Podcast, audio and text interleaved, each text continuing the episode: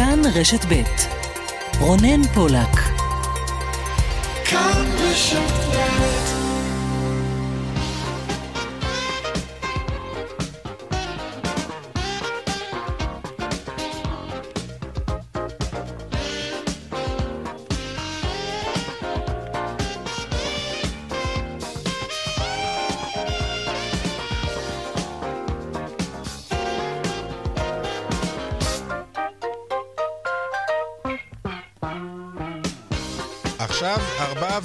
חמש דקות בדיוק. צבע הכסף, התוכנית הכלכלית כאן ברשת ב', שלום לכם ותודה שאתם איתנו. תוכנית אחרונה שלנו לפני ראש השנה. ואנחנו כאן מנקים שולחן עם הרבה מאוד עניינים שעל סדר היום, סדר היום הכלכלי כמובן, שמושפע אבל גם הוא מסדר היום הפוליטי. מיד נתעדכן גם במאמצים הנמשכים להקמת ממשלת אחדות, אם בכלל, אבל עוד קודם, התודות לצוות. מפיק התוכנית הוא אביגל בשור, טכנאי השידור אריאל מור, אני רונן פולק.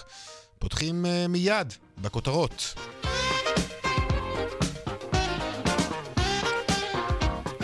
אז אנחנו תחילה על המגעים uh, להרכבת uh, ממשלה. נשיא המדינה ריבלין ישוב וייפגש הערב במעונו עם נתניהו ועם גנץ. שלום לך זאב קם כתבנו בכנסת. שלום רונן, אכן כן. האם הנשיא ימסור כבר הערב את החלטתו על מי להטיל את מלאכת הרכבת הממשלה?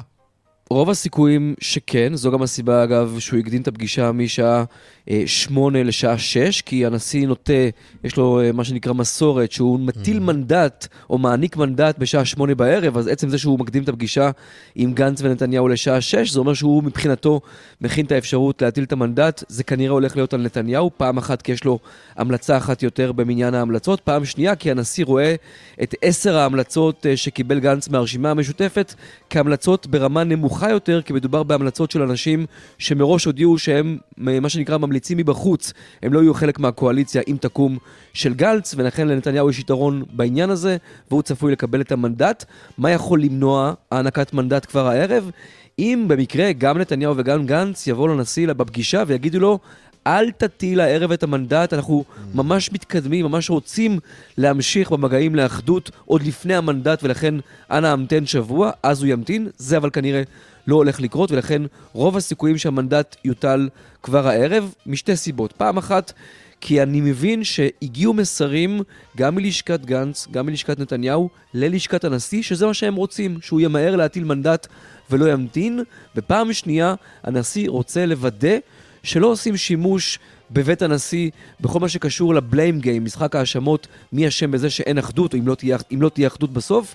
ולכן הוא אומר, אני כבר עכשיו שולח את המסר אליכם, קחו את המנדט, תעבדו לבד, אל תערבו אותי כן. בריב הקטנוני ביניכם. נעקוב כמובן הערב. בהחלט. תודה, זאב. תודה רונן.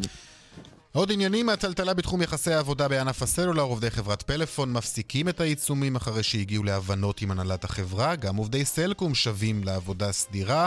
מה ההבנות שהגיעו להם העובדים שאפשרו את סיום העיצומים? מיד נתעדכן כאן עם ליאל קייזר כתבתנו. מוקדם יותר היום שיבשו עובדי סלקום את העבודה במחאה על הכוונה לפטר מאות מהם. הנה כך זה נשמע שם הבוקר במטה החברה בנתניה.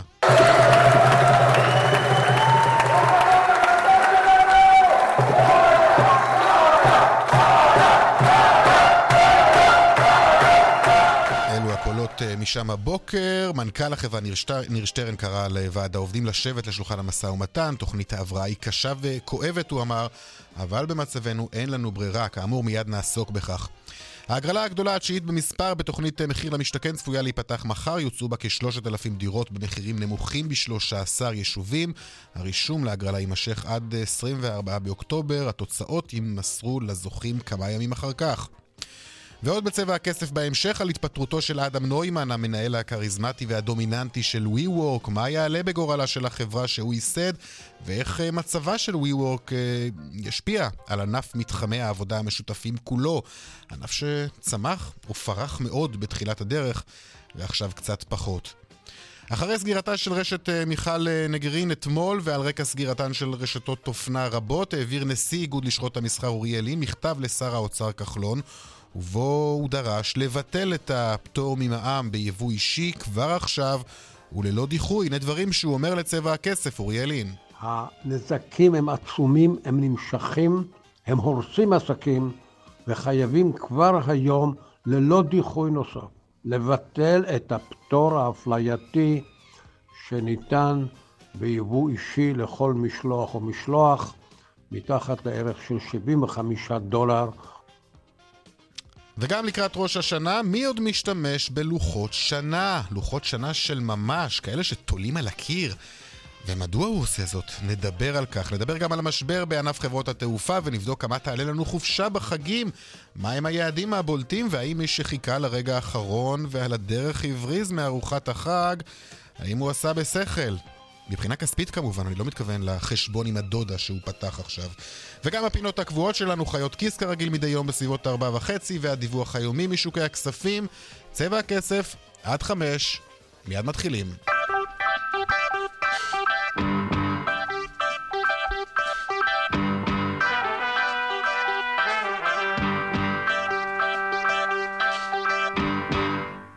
פותחים במשבר בענף התקשורת, עובדי פלאפון וסלקום הודיעו לפני שעה קלה כי הם מפסיקים את העיצומים ושבים לעבודה סדירה. שלום לך ליאל קייזר, כתבתנו לענייני כלכלה. שלום רונן. אז איך התאפשר הפלא הזה בעיצומן של תוכניות הבראה כואבות? כן, אז, אז בואו בוא, בוא אולי נבדל כל אחת משתי החברות, נעשה קצת סדר. מצד אחד אנחנו uh, מדברים על סלקום שמודיעה uh, שלשום בלילה, כרעם ביום בהיר לבורסה, שהיא מתכוונת לפטר מספר mm-hmm. uh, משמעותי מאוד של עובדים, קיצוץ כואב בכוח האדם.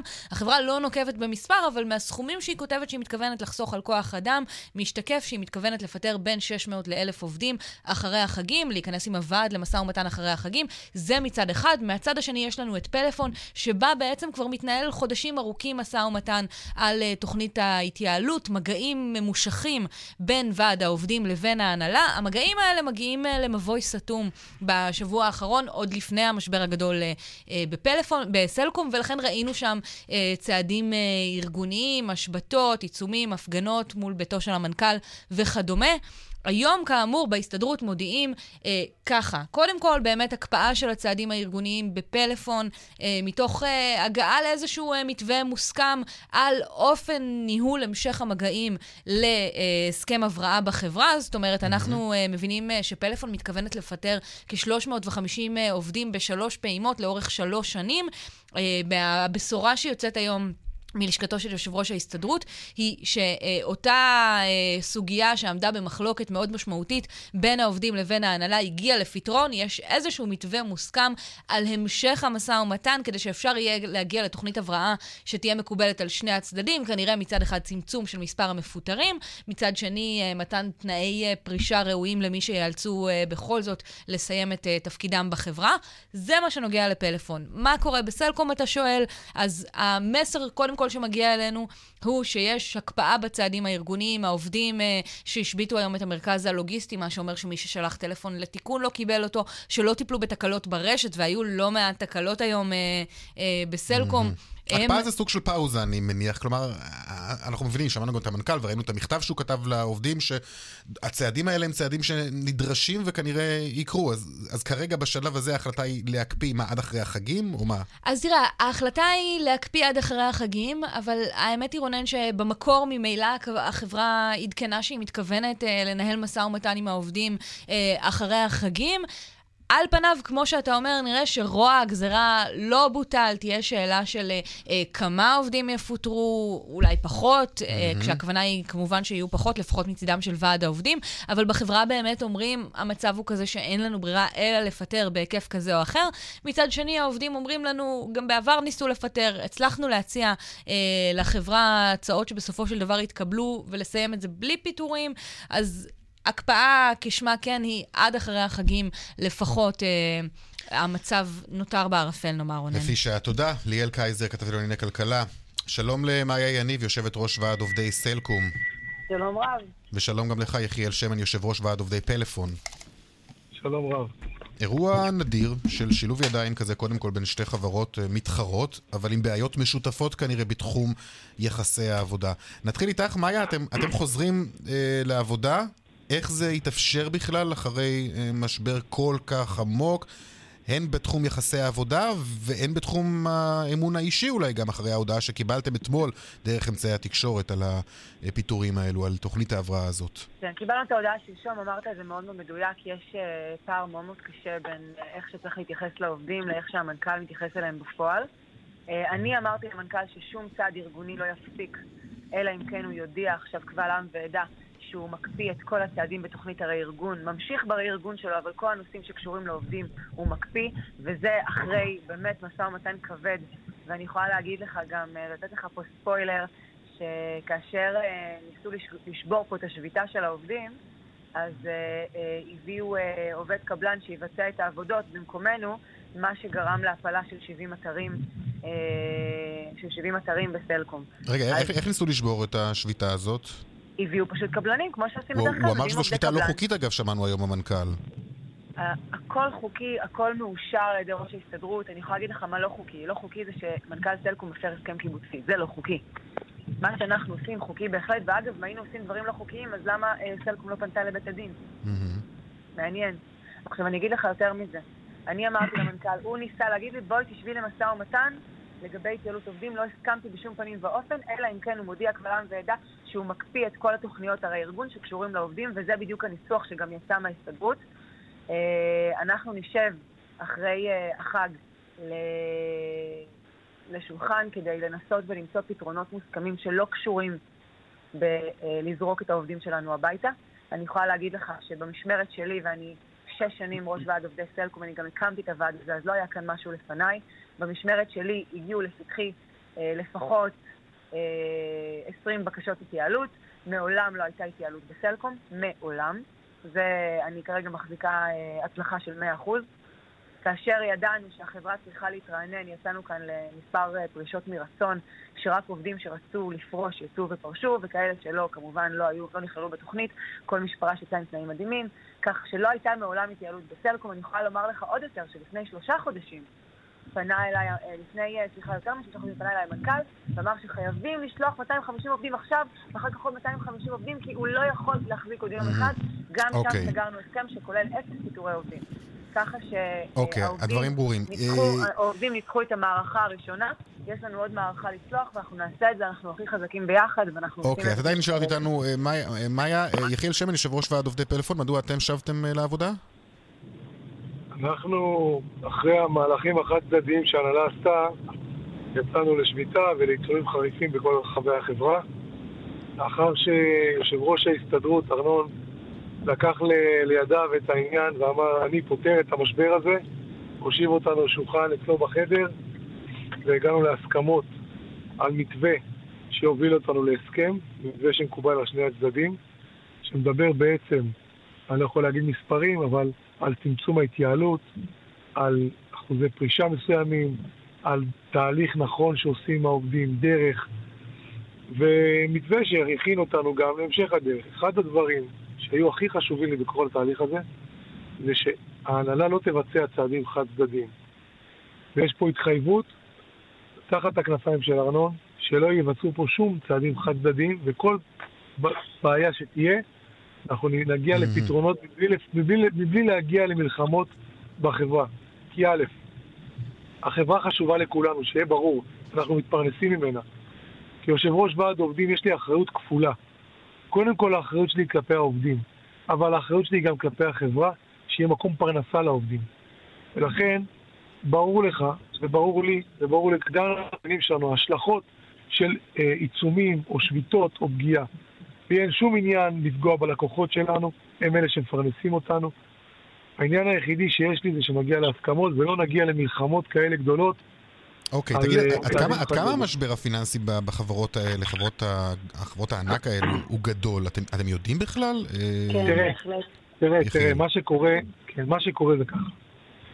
ההבדל, יש הבדל בין החברות. כל חברה היא שונה מבחינת התזרים זומנים שלה, מבחינת ההתעלות הפיננסית שלה.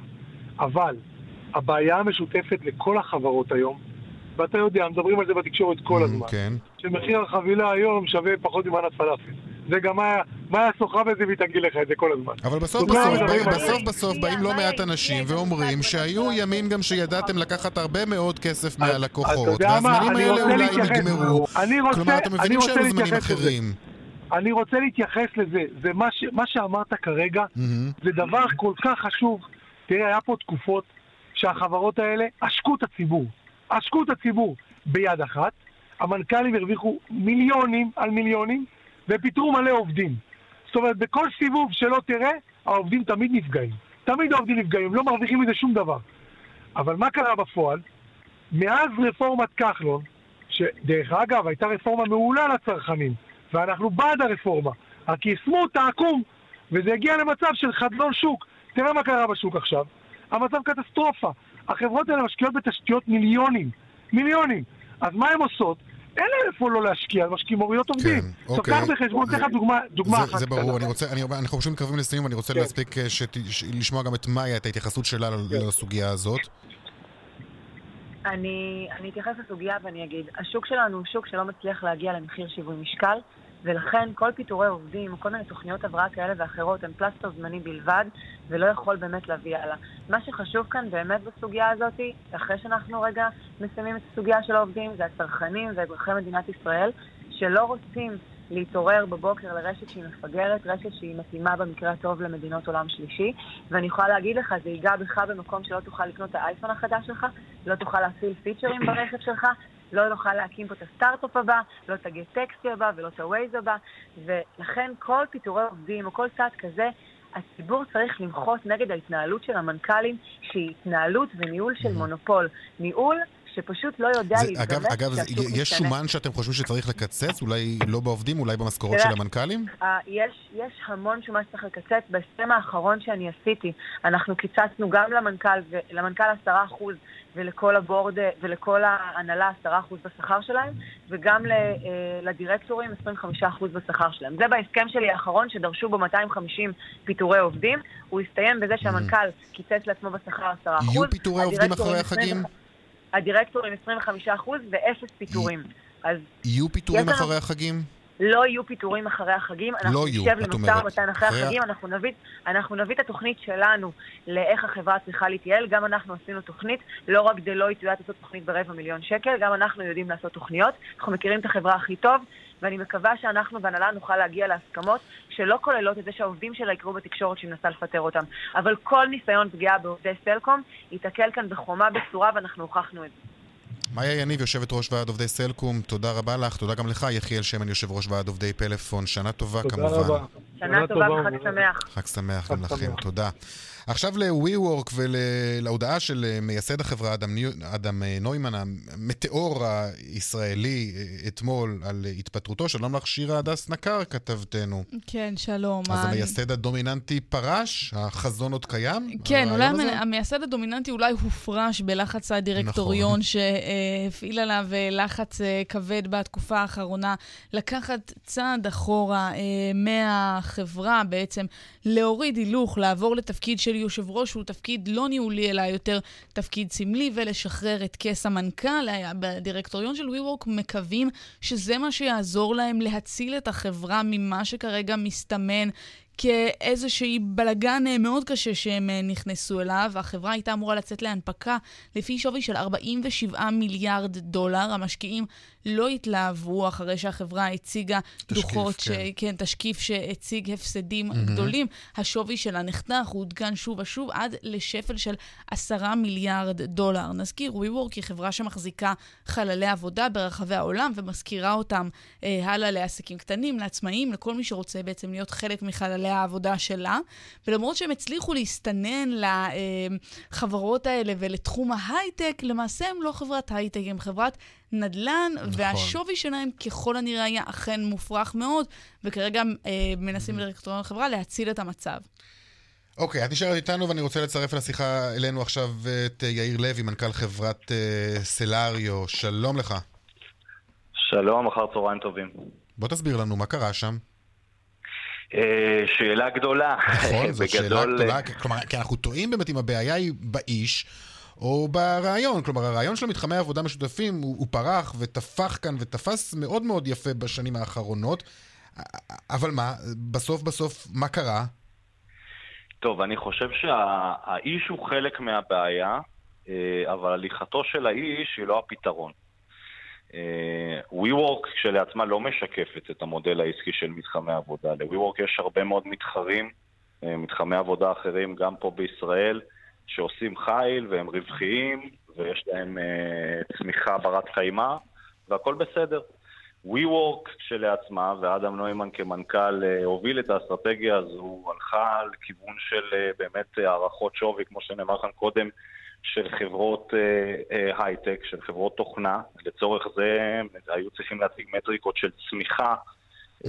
באמת מטורפות, כמו של חברות כמו נטפליקס וחברות אחרות.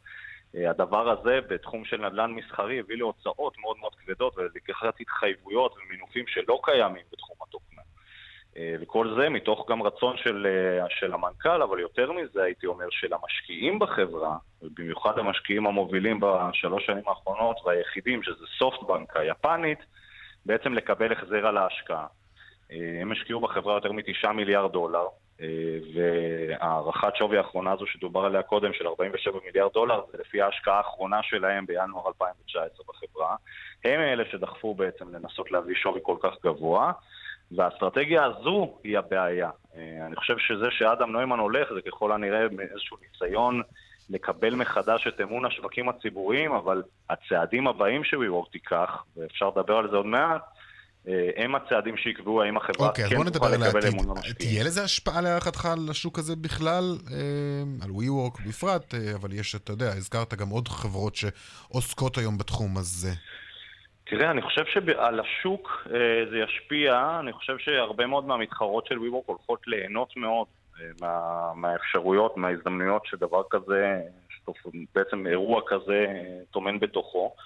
כי בעצם WeWork היו סוג של אה, מוביל הייתי אומר, כמעט מונופול ברמות מסוימות בתחום הזה, ביכולת שלהם לשלם למתווכי נדל"ן, ביכולת שלהם לסגור לוקיישנים מאוד אטרקטיביים. Mm-hmm. עכשיו המקום הזה הולך להתפנות למתחרות של WeWork, חלקם גייסו רק בחודש האחרון גם כן מאות מיליוני דולרים להתרחבות, אז אה, אנחנו מצפים שהחברות האלה יוכלו ליהנות מהפירות של מה שיכול להיות איזשהו שינוי באסטרטגיית התמיכה של WeWork ולקחת איזשהו צעד אחורה. תגיד, אתה חושב שהדבר הזה, העובדה שהמשקיעים לא מיהרו לזרוק את הכסף שלהם על אה, WeWork, היא איזושהי תוצאה של התפכחות? זאת אומרת, המשקיעים רואים מה קרה לסנאפצ'אט, לאובר, לליפט, ולא מוכנים להכניס שוב את היד לכיס עבור חברות שהן כאילו הייטק? אה, אני חושב שאי אפשר לומר על uh, החברות שציינת שהן לא חברות הייטק, הן דווקא בניגוד ל WeWork חברות הייטק חד משמעית. אני חושב שיש פה תופעה uh, אחרת, שאולי המשקיעים ושווק... והשווקים הציבוריים מתחילים לפקפק ברעיון הזה של צמיחה על חשבון רווחיות. זאת אומרת, ראינו הרבה מאוד מניות שהגדירו אותן כמניות צמיחה, אה, רק על בסיס ה-revenues בעצם, רק על בסיס הכנסות התאגידים והתרחקות מהמודל של, אה, של להתייחס לאבידה או לרווחיות לפני אה, הוצאות מימון ומס כאל הפרמטר המרכזי. אני חושב שמה שאנחנו רואים עכשיו זה איזשהו, אה, איזושהי פניית פרסה בהקשר הזה, מבינים mm-hmm. שאיזה שהם יעדי רווחיות ברי קיימא הם, הם חובה לחברה ציבורית, ואני חושב שבהקשר הזה, גם מה שקורה עם WeWork עכשיו, גם מה שקרה עם אובר מאז תחילת השנה, שאגב אובר היא עוד חברה של סופטבנק, שבאורח פלא, אה, גם שם המנכ"ל הוחלף רגע לפני ההנפקה, okay. אוקיי. וגם שם היה, mm-hmm. הייתה קרן בנצ'מרק, ממש שידור חוזר של אותו דבר. אה, אנחנו רואים שהשווקים הציבוריים מראים לנו שהם יודעים לתמחר את הסיכון יותר טוב כנראה מהשווקים הפרטיים. אוקיי, okay, טוב. אולי בכלל הסיפור בסופו של דבר, אתם יודעים, זה, זה לשים קבוצה של אנשים בתוך חללים משותפים, ולא תמיד זה עובד, אין מה לעשות, מגלים גם את החסרונות של זה. אז יכול להיות מה שהיה נראה כהבטחה מאוד גדולה, אולי זה פחות אה, נוצץ ו- ו- ו- ויפה. הכל יכול להיות, גם את הטענות האלה אנחנו שומעים. יאיר לוי, מנכ"ל חברת אה, סלאריו, תודה רבה לך. תודה לכם. ותודה גם לך, שירה הדס נקר. תודה רבה.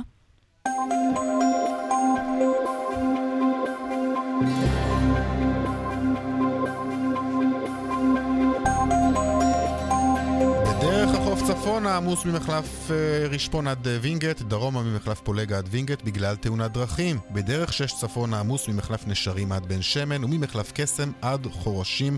דיווחים נוספים בכאן מוקד התנועה כוכבית 9550 ובאתר שלנו פרסומות עכשיו ומיד אחר כך חיות כיס.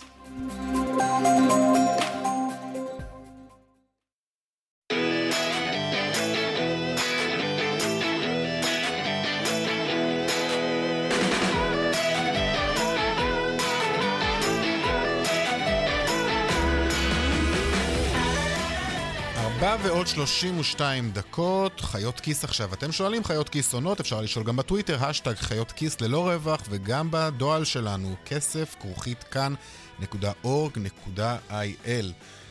שלום צליל אברהם. שלום רונן, מה שלומך? תודה, יום רביעי היום. נכון, יש לנו היום פרק חדש של חיות כיס, והפעם אנחנו נדבר על טלוויזיה, mm. ובעיקר על נטפליקס ועל מלחמה גלובלית שמתחוללת היום בעולם בעצם, על מה נראה בטלוויזיה, וספציפית, מה נראה בסטרימינג. נטפליקס התחילה כחברה קטנה שהיה לה רעיון... אה, חכם, שירות של צפייה ישירה לפי הזמנה במה שרוצים, מתי שרוצים, באינטרנט, בלי ממיר ובלי 300 ערוצים וחבילות יקרות וכל העולם הקצת ישן הזה. Uh, והרעיון הקטן הזה הפך uh, בשנים האחרונות לתעשייה ענקית, תעשייה גלובלית, שבעצם משנה לחלוטין את כל שוק הטלוויזיה. לנטפליקס יש היום 151 מיליון מנויים ב-150 מדינות, והיא יצרנית התוכן הכי גדולה בעולם כרגע, וחברת המדיה הרביעית בגודלה בעולם. וכדי להתחרות בה, חברות ענקיות אחרות עושות דברים מאוד מאוד מעניינים. בואו נשמע רגע. Apple TV Plus. We've partnered with the most accomplished storytellers, as well as a new generation of the most exciting voices, who together will define Apple TV Plus as the destination for the highest quality originals, the highest quality of storytelling in one single place. This is Apple TV Plus. זאת אחת ממסיבות העיתונאים המפורסמות של אפל, שבה הם אה, מציגים את אפל TV פלוס, הנטפליקס של אפל, אה, שירות סטרימינג חדש שיתחיל לפעול ב-1 בנובמבר, גם בישראל, בשביל להתחרות בנטפליקס. אפל החתימה את סטיבן ספילברג ואת אופרה ווינפרי, והיא אה, יצרה סדרות דוקומנטריות וסרטי טבע ותוכניות ילדים וקומדיות. וזה הולך להיות דבר שיכול לשנות לגמרי את התמונה מבחינת נטפליקס, גם כי אפל הולכת להתחרות בה בגדול מבחינת המחיר, המנוי הבסיסי שלה יעלה חמישה דולר. Mm-hmm. אחריה תגיע גם דיסני פלוס, עוד שירות סטרימינג עצום עם המון המון מותגים. אמ, וגם הוא יותר זול מנטפליקס, אמ, ולנטפליקס יש חובות עצומים כל הזמן הזה, כי היא לוקחת המון הלוואות כדי לייצר עוד ועוד תוכן. בקיצור, זה אחד מהשווקים הכי סוערים ומעניינים בעולם כרגע. לגמרי מעניין, נכון. אז כן, אז מי שרוצה לדעת מה קורה מאחורי המסך שלו כשהוא בוחר מה לצפות בלילה בסוף היום. זהו הפרק של אה, חיות כיס השבוע, כמובן נכון. אפשר להאזין בכל אפליקציית פודקאסטים. ובאתר כאן, וגם בספוטיפיי. תודה רבה. תודה, צליל, שנה ביי. טובה. שנה טובה. עכשיו למשבר בעולם התעופה, מה שנראה כמו משבר שהולך ומחריף בקרב חברות התעופה, וזה דווקא במגמה הפוכה לפריחה במספרם של הנוסעים לחו"ל ברחבי העולם, יותר טיסות, יותר נוסעים. אבל פחות הכנסות כנראה לחברות התעופה. שלום לך, יוסי פישר, בעלי חברת אה, Vision Hospitality and Travel, מומחה לתיירות ותעופה. שלום, אחר צהריים טובים לך ולמאזינים. תודה. טוב, אז גם השבוע הזה היה שבוע לא קל לכמה מחברות התעופה הוותיקות. דיברנו בתחילת השבוע על הקריסה של ענקית התיירות אה, תומאס קוק. אתמול דיברנו על אדריה איירווייז שהשביתה את אה, טיסותיה, גם בגרמניה חברת התעופה השנייה בגודלה במדינה, אה, קונדור, נקלעה לקשיים והיא מבקשת סיוע חירום מהמדינה. לאן זה הולך, יוסי? אז בואו נחלק את זה לשתיים. אני חושב שקודם כל צריך להתרכז בתעשיית התיירות אה, והתעופה, כי הן כרוכות אחת בשנייה, אבל נתחיל בתעשיית התיירות. Mm-hmm. מה שקורה בעשור האחרון זה מתרחשות תזוזות נרחבות של, של לוחות טקטונים. אחריהם מגיע הצונאמי. העולם כבר לא נמצא בידי קבוצות התיירות הגדולות, כמו תומאס קוק, אה, טוי, קרלסון וגונדלי, אלא בידי ענקיות הטכנולוגיה. קבוצות כמו בוקינג, אקספידיה, שגם הן כבר נמצאות במגננה. השחקנים המשמעותיים, הן מזוהות, כבר... מזוהות במג... עם אה, בתי מלון בדרך כלל. לא, לא, הם גם תעופה, והם גם שירותי תיירות, והם גם דירות. Uh, השחקנים המשמעותיים כרגע שנכנסים לשוק זה גוגל, אמזון ואלי אקספרס. אני אתן לך דוגמה, בוקינג היום מציעה 28.5 מיליון מלונות ודירות נופש ברחבי העולם, 24/7, 24/7. החברה מטפלת כל יום ב-1.5 מיליון הזמנות. שווי החברה של בוקינג, 85 מיליארד דולר. עכשיו, הפלטפורמות הטכנולוגיות האלה נעזרות בשפת מכונה, אינטליגנציה מלאכותית, אלגוריתמים super super mm-hmm. duper מתוחכמים, לנחש מה התייר רוצה, ולפעמים עוזרת לו גם להשתכנע. מול זה, אתה מציב את סוכן הנסיעות בקניון או ברחוב, אין לו הרבה סיכוי להתחרות. זה משחק של בין מכולת שכונתית לבין בעל בית שעדיין רושם את החובות עם עיפרון, לבין mega market שהכל ממוחשב כולל הקופה. אבל היינו מצפים שגם החברות הוותיקות ידעו להתאים את עצמם. הן לא חושבות כ- כחברות טכנולוגיות. זה חברות שמנוהלות על ידי אנשי תיירות. ישבתי אה, לפני אה, חצי שנה לארוחת ערב עם ה chairman של בוקינג.קום. אמרתי לו, תגיד לי, אה, דרך אגב, יהודי מאוד מאוד מאוד מאוד מחובר לישראל, ציוני. ו- ושאלתי אותו, תגיד לי, איך אתה מגדיר את בוקינג? הוא אמר לי, אנחנו חברה טכנולוגית, אנחנו פלטפורמה. אחד הדברים המעניינים זה חברה כמו בוקינג, שיש לה 15,000 עובדים, קרוב ל-200 עובדים הם עם תואר PhD או תואר דוקטורט. את זה אתה לא מוצא בחברות תיירות. יכול להיות גם שמודל הלואו-קוסט שאנחנו מדברים עליו כל כך הרבה, בעצם לא יכול לאפשר לחברות הוותיקות להתקיים עוד? אז בואו בוא נתייחס עכשיו, דיברנו על התיירות, בואו נתייחס כרגע לתעופה, כי הן כרוכות אחת בשנייה. החברות הבינוניות והקטנות לא מסוגלות לעמוד בעלויות התפעול. יש שינויים כל הזמן בשוק, אה, והתחרות היא, היא דורסנית. הן קורסות פשוט אחת אחרי, הש... אחת אחרי השנייה. אה, אדריה זו דוגמה טובה לחברת דגל של מדינה קטנה שנקלעה למשבר ונסגרה בלילה שעבר. זה משבר שהיכה גם אה, בעבר באוסטרין איירליינס, mm-hmm. בסוויס, בסבנה, כולם דרך אגב עברו לבעלות של קבוצת לופטנזה. בעולם של ענקים, עם מרווחי רווח של דולרים בודדים למושב, ההבדל בין רווח להפסד יכול לנבוע מאינסוף סיבות. לדוגמה, אה, אני חושב שהדוגמה הכי טובה זה מה שהיה לנו עכשיו בסעודיה בשבוע שעבר. פגיעה בשני אה, מתקני נפט מרכזיים, ירידה באספקת הנפט, מחירי הדלק עלו בעשרה אחוז, דבר כזה לבד יכול לייצר את ההבדל בין רווח להפסד לחברת תעופה. הרווח אה, שלהם הוא מאוד קטן, אם כך, אה, אתה יודע, במודלים הנוכחיים. מצד שני, אנחנו אבל כן רואים פריחה במספר הנוסעים לחו"ל בכל העולם, אז למה זה קורה? חברות לואו-קוסט, כשאתה מדבר על, על ספציפית כן. הלואו-קוסט, הלואו-קוסט עובדים על מודל שהמכירה של המושב היא, היא, היא, היא, היא סך הכל לרפד את הבסיס. את הכסף האמיתי, החברות לואו-קוסט, דוגמת, אני אתן לך דוגמה, וויזר. וויזר, 45% מהיקף ההכנסות שלה זה ממכירות של דברים מסביב. Mm-hmm. מזוודה, מושב, עלייה, עלייה מוקדמת למטוס. קנסות. הכל, כן. הכל, הכל. המודלים האלה בנויים על, על המכירה של האקסטרות. לא על, לא על המושב לנוסע. המושב לנוסע זה הדרך להביא אותו למטוס ושם למכור לו את כל הדברים מסביב. אוקיי. Okay. טוב, להערכתך לסיום, אנחנו נראה עוד חברות uh, שהולכות בדרך חד... של החברות שקרסו כבר? חד משמעית כן. Uh, אני חושב שמה ש... שיכול להכתיב את השנה הקרובה זה הקללה הסינית המפורסמת, הלוואי ותחיה בזמנים מעניינים. יוסי פישר, בעלי חברת uh, Vision Hospitality and Travel, מומחה לתיירות ותעופה, תודה רבה לך. תודה רבה לכם. מעבר אחד עכשיו, אירוע דקירה בצומת מכבים, כביש 443. הדס גרינברג כתבתנו, שלום.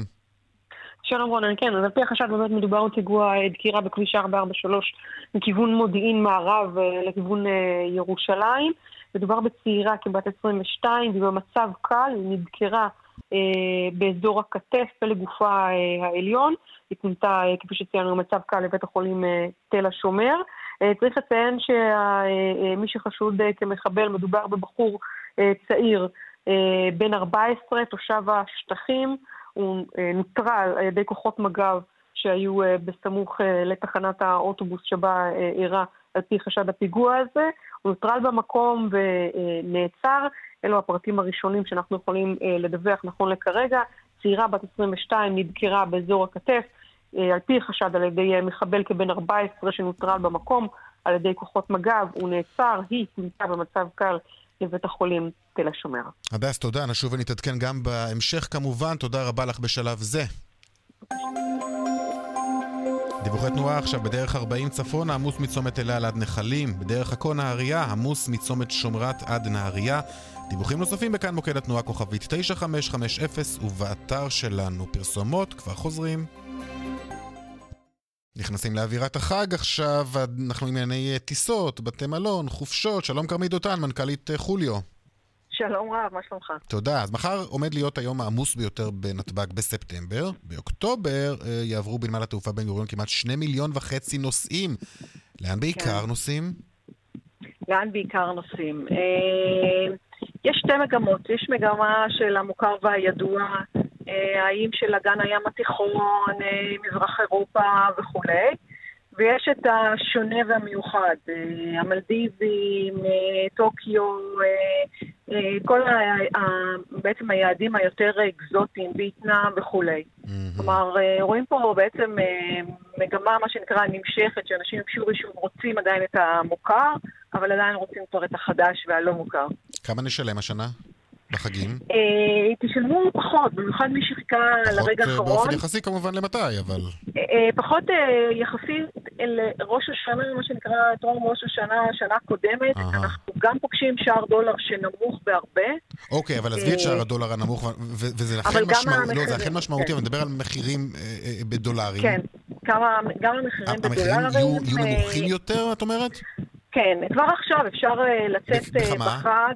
ב-115 דולר, אה, לצאת ב-26 לחודש או מחר, ומחרתיים, ולחזור בשלישי לחודש, החל מ-115 דולר. יהיה אגן הים התיכון, לרנקה, כרתים, קורפו, זקינטוס וכולי, ועד יעדים באירופה, במערב אירופה, אמסטרדם, בלגרד, אתונה וכולי, החל מ-185 דולרים.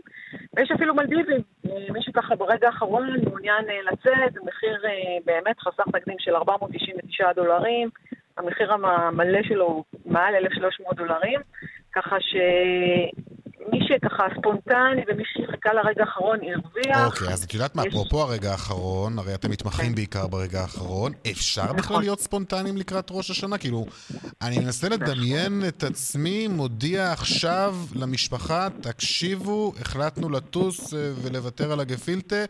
אה, זה מתכון בטוח לא להסתבכות.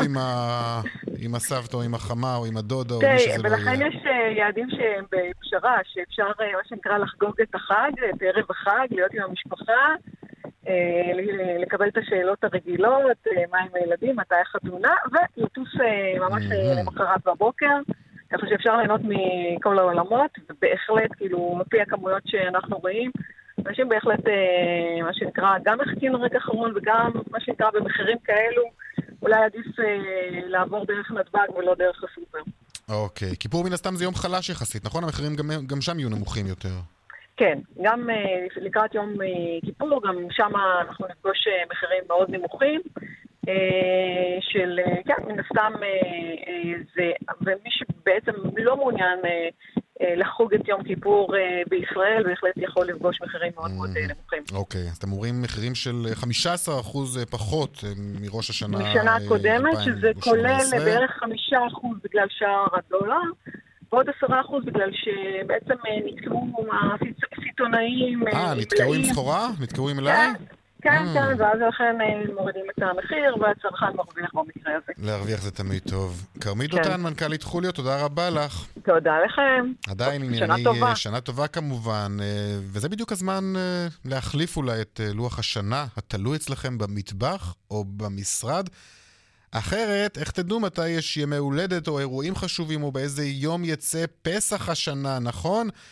ועכשיו אתם בטח שואלים את עצמכם, מה, הוא רציני? אנחנו ב-2019, תש"פ, אם אתם מתעקשים, מי בכלל עוד משתמש בלוחות האלו?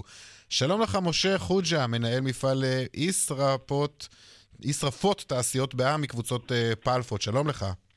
שלום, שלום וברכה. כמה לוחות כאלה הדפסתם בשבועות האחרונים? וואו, בחודשים האחרונים הדפסנו מאות אלפים. מאות אלפים, וגם יומנים. מי מזמין? כלומר, אני, אני חשבתי שסוכני הביטוח הם פחות או יותר היחידים שעוד מדפיסים ומחלקים לוחות שנה כאלה. מי עוד?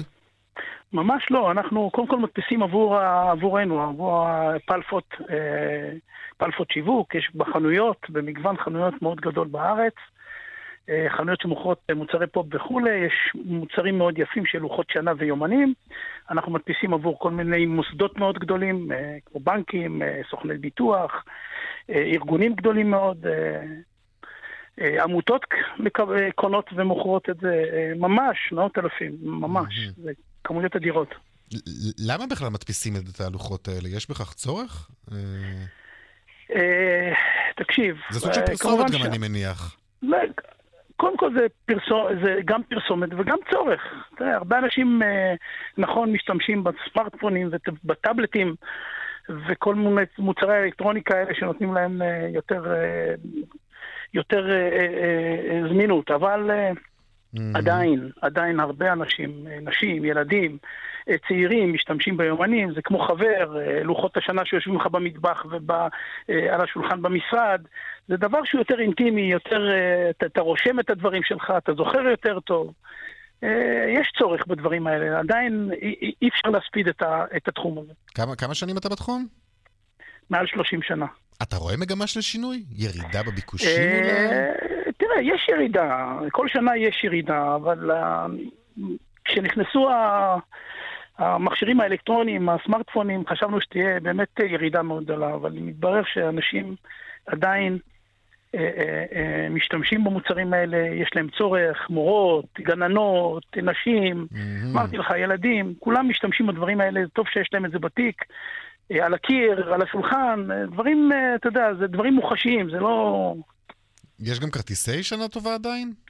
יש כרטיסי שנה טובה מאוד יפים היום בשוק, כשאנחנו מייצרים אותם, זה מותגים שלנו, זה רגע, זה, דברים זה לא מאוד אוטו שיכול מיוחדים. להת- להתפתח בכלל? תגיד, יש לאן להגיע, לשאוף? אני לא יודע, מה, כרטיסים מרצדים? יש, או... יש לאן, יש טרנדים, כל שנה יש טרנדים מסוימים. אה, עשינו יומנים עם לוחות לקואוצ'ינג שנה טאץ'. אתה יודע, אולי גם... לא, יש, אתה יודע, יש דברים כאלה.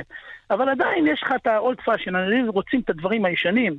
את הנייר, את העט, אה, לכתוב את הדברים, לצייר איזה משהו, אני יודע מה, להזכיר להם. אוקיי, יפה. טוב, אגב, דברים נזכיר, מיוחדים. נזכיר, לא מזמן דיברנו איתך כשנפלה עליך המשימה הלא פשוטה בכלל בשיא תקופת נכון. הלחץ הזה של אוגוסט, להדפיס נכון. את הפתקים ליום הבחירות. נכון, נכון, זה- וזה היה בשיא העונה שלנו של הלוחות שנה ויומנים. כשהדפסתם ממש את לוחות השנה, עכשיו תגיד את האמת נכון. ככה, אתה כבר נכון. חושב על בחירות נוספות שתצטרך אולי להדפיס שוב פעם? תקשיב, לפי מה שאנחנו שומעים, אני מוכן וערוך לדברים האלה כבר.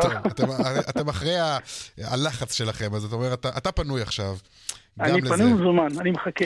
משה חוג'ה, קבוצת אה, פלפות, תודה רבה לך. תודה, כל טוב וחג שמח. חג שמח. שלום לך ליאור רוזנפלד, נשיא לשכת סוכני הביטוח. שלום לכם. אני חייב להודות שעד השיחה הזאת עם מנהל בית הדפוס, הייתי בטוח שאתם בערך המגזר האחרון שעוד מדפיס לוחות שנה, אבל לא. אה, ובכל זאת, איך זה הפך לעניין של מסורת אצלכם, לחלק לוחות שנה מדי אה, ראש השנה? בוא? אני אגיד לך, אה, אמרתי למפיק שלכם, זה הרעיון הכי הזוי שהשתתפתי בו, כי אתה יודע, סוכני הביטוח עושים כל כך הרבה דברים טובים למען הציבור, למען החוסכים, המבוטחים, ומעלים אותי לשידור דווקא על לוחות השנה. נו, למה לא? לוחות השנה, כן, זה... לוחות השנה הפכו למסורת, אה, אה, זה התחיל באי שם בשנות ה-70, שסוכני הביטוח חילקו לוחות שנה שהם היו מאוד פופולריים. אנחנו, אני יכול להגיד לך שזה הצטמצם עם הזמן, אבל עדיין הלקוחות המבוגרים יותר מבקשים לוחות שנה. יש כאלה שמגיעים למשרדי הסוכנים במיוחד כדי לקבל ומחכים ומצפים, אנחנו מככבים על המקררים במטבחי המבוטחים אה, עם הלוגו שלנו. אה, למרות, שלמרות הטכנולוגיה ולמרות הדיגיטציה יש כאלה שעדיין מחפשים את זה. יפה. אתה יודע מה, אמרת רעיון הזוי, אני אתן לי לאתגר אותך רגע. הרי אחת הטענות של הביטוחים הישירים, למשל, היא שסוכני הביטוח קצת נותרו מאחור עם הטכנולוגיה והחדשנות, והנה זו דוגמה נהדרת עבורם להמחיש את זה, כי מי צריך עוד לוח שנה שיהיה כתוב עליו שנה טובה משלמה או משוקה, תסלח לי, אנחנו התקדמנו, אולי זה מה שהם יגידו לכם. אה, אני לא הייתי משליך את זה אה, על לוחות השנה, אני יכול להגיד לך שסוכני הביטוח עובדים באופן דיגיטלי היום, באמצעות אפליקציות, באמצעות תוכנות, באמצעות אתרים, אה, משוכללים הרבה יותר אה, אה, בחלקם מהביטוחים הישירים. לוחות השנה זה נושא של מסורת, שגם הוא הולך ו- ונכחה, מסורת שהולכת ונכחדת, ו... אה, עדיין כן, יש כאלה שרוצים את, אה, את החגים ולסמן ולרשום את ההודעות. אנחנו לא נמדדים על פי אה, לוחות השנה, ואם לא, ודאי אם שלא. בזה, אם בזה נתפס ביטוח ישיר, אז אה, באמת... לא, לא, לא, אה, אני לא אמרתי שעל זה נתפס, אני פשוט נתתי את זה סתם כאיזושהי דוגמה לגבי טכנולוגיה, לגבי חדשנות, לגבי... אנחנו, סוכני הביטוח הם מאוד חדשניים, מאוד טכנולוגיים, מאוד דיגיטליים היום. אנחנו מבצעים את פעולות רבות בשירות שלנו באופן מיכוני, ובהחלט אה, יש מקום, היה מקום ויהיה מקום תמיד Mm. לאיש המקצוע שהוא סוכן הביטוח, וגם ללוח שנה בראש השנה זה בסדר, ו... נכון. אם זאת מסורת מבורכת, אתה אנחנו אומר, צריכים... לב- כן. מסורת מבורכת בהחלט, מצרך מבוקש כן. אתה אומר גם בקרב הסוכנים. אה, כן, בקרב האוכלוסיות המבוגרות יותר, נכון. יפה. אוקיי, אה, אני רוצה להודות לך, ליאור רוזנפלד, נשיא לשכת אה. סוכני הביטוח. חג שמח, שנה. טובה. תודה רבה לך. ביי ביי. עכשיו לדיווח היומי משוקי הכספים. 102 bid for 100 ace home. 200, take him.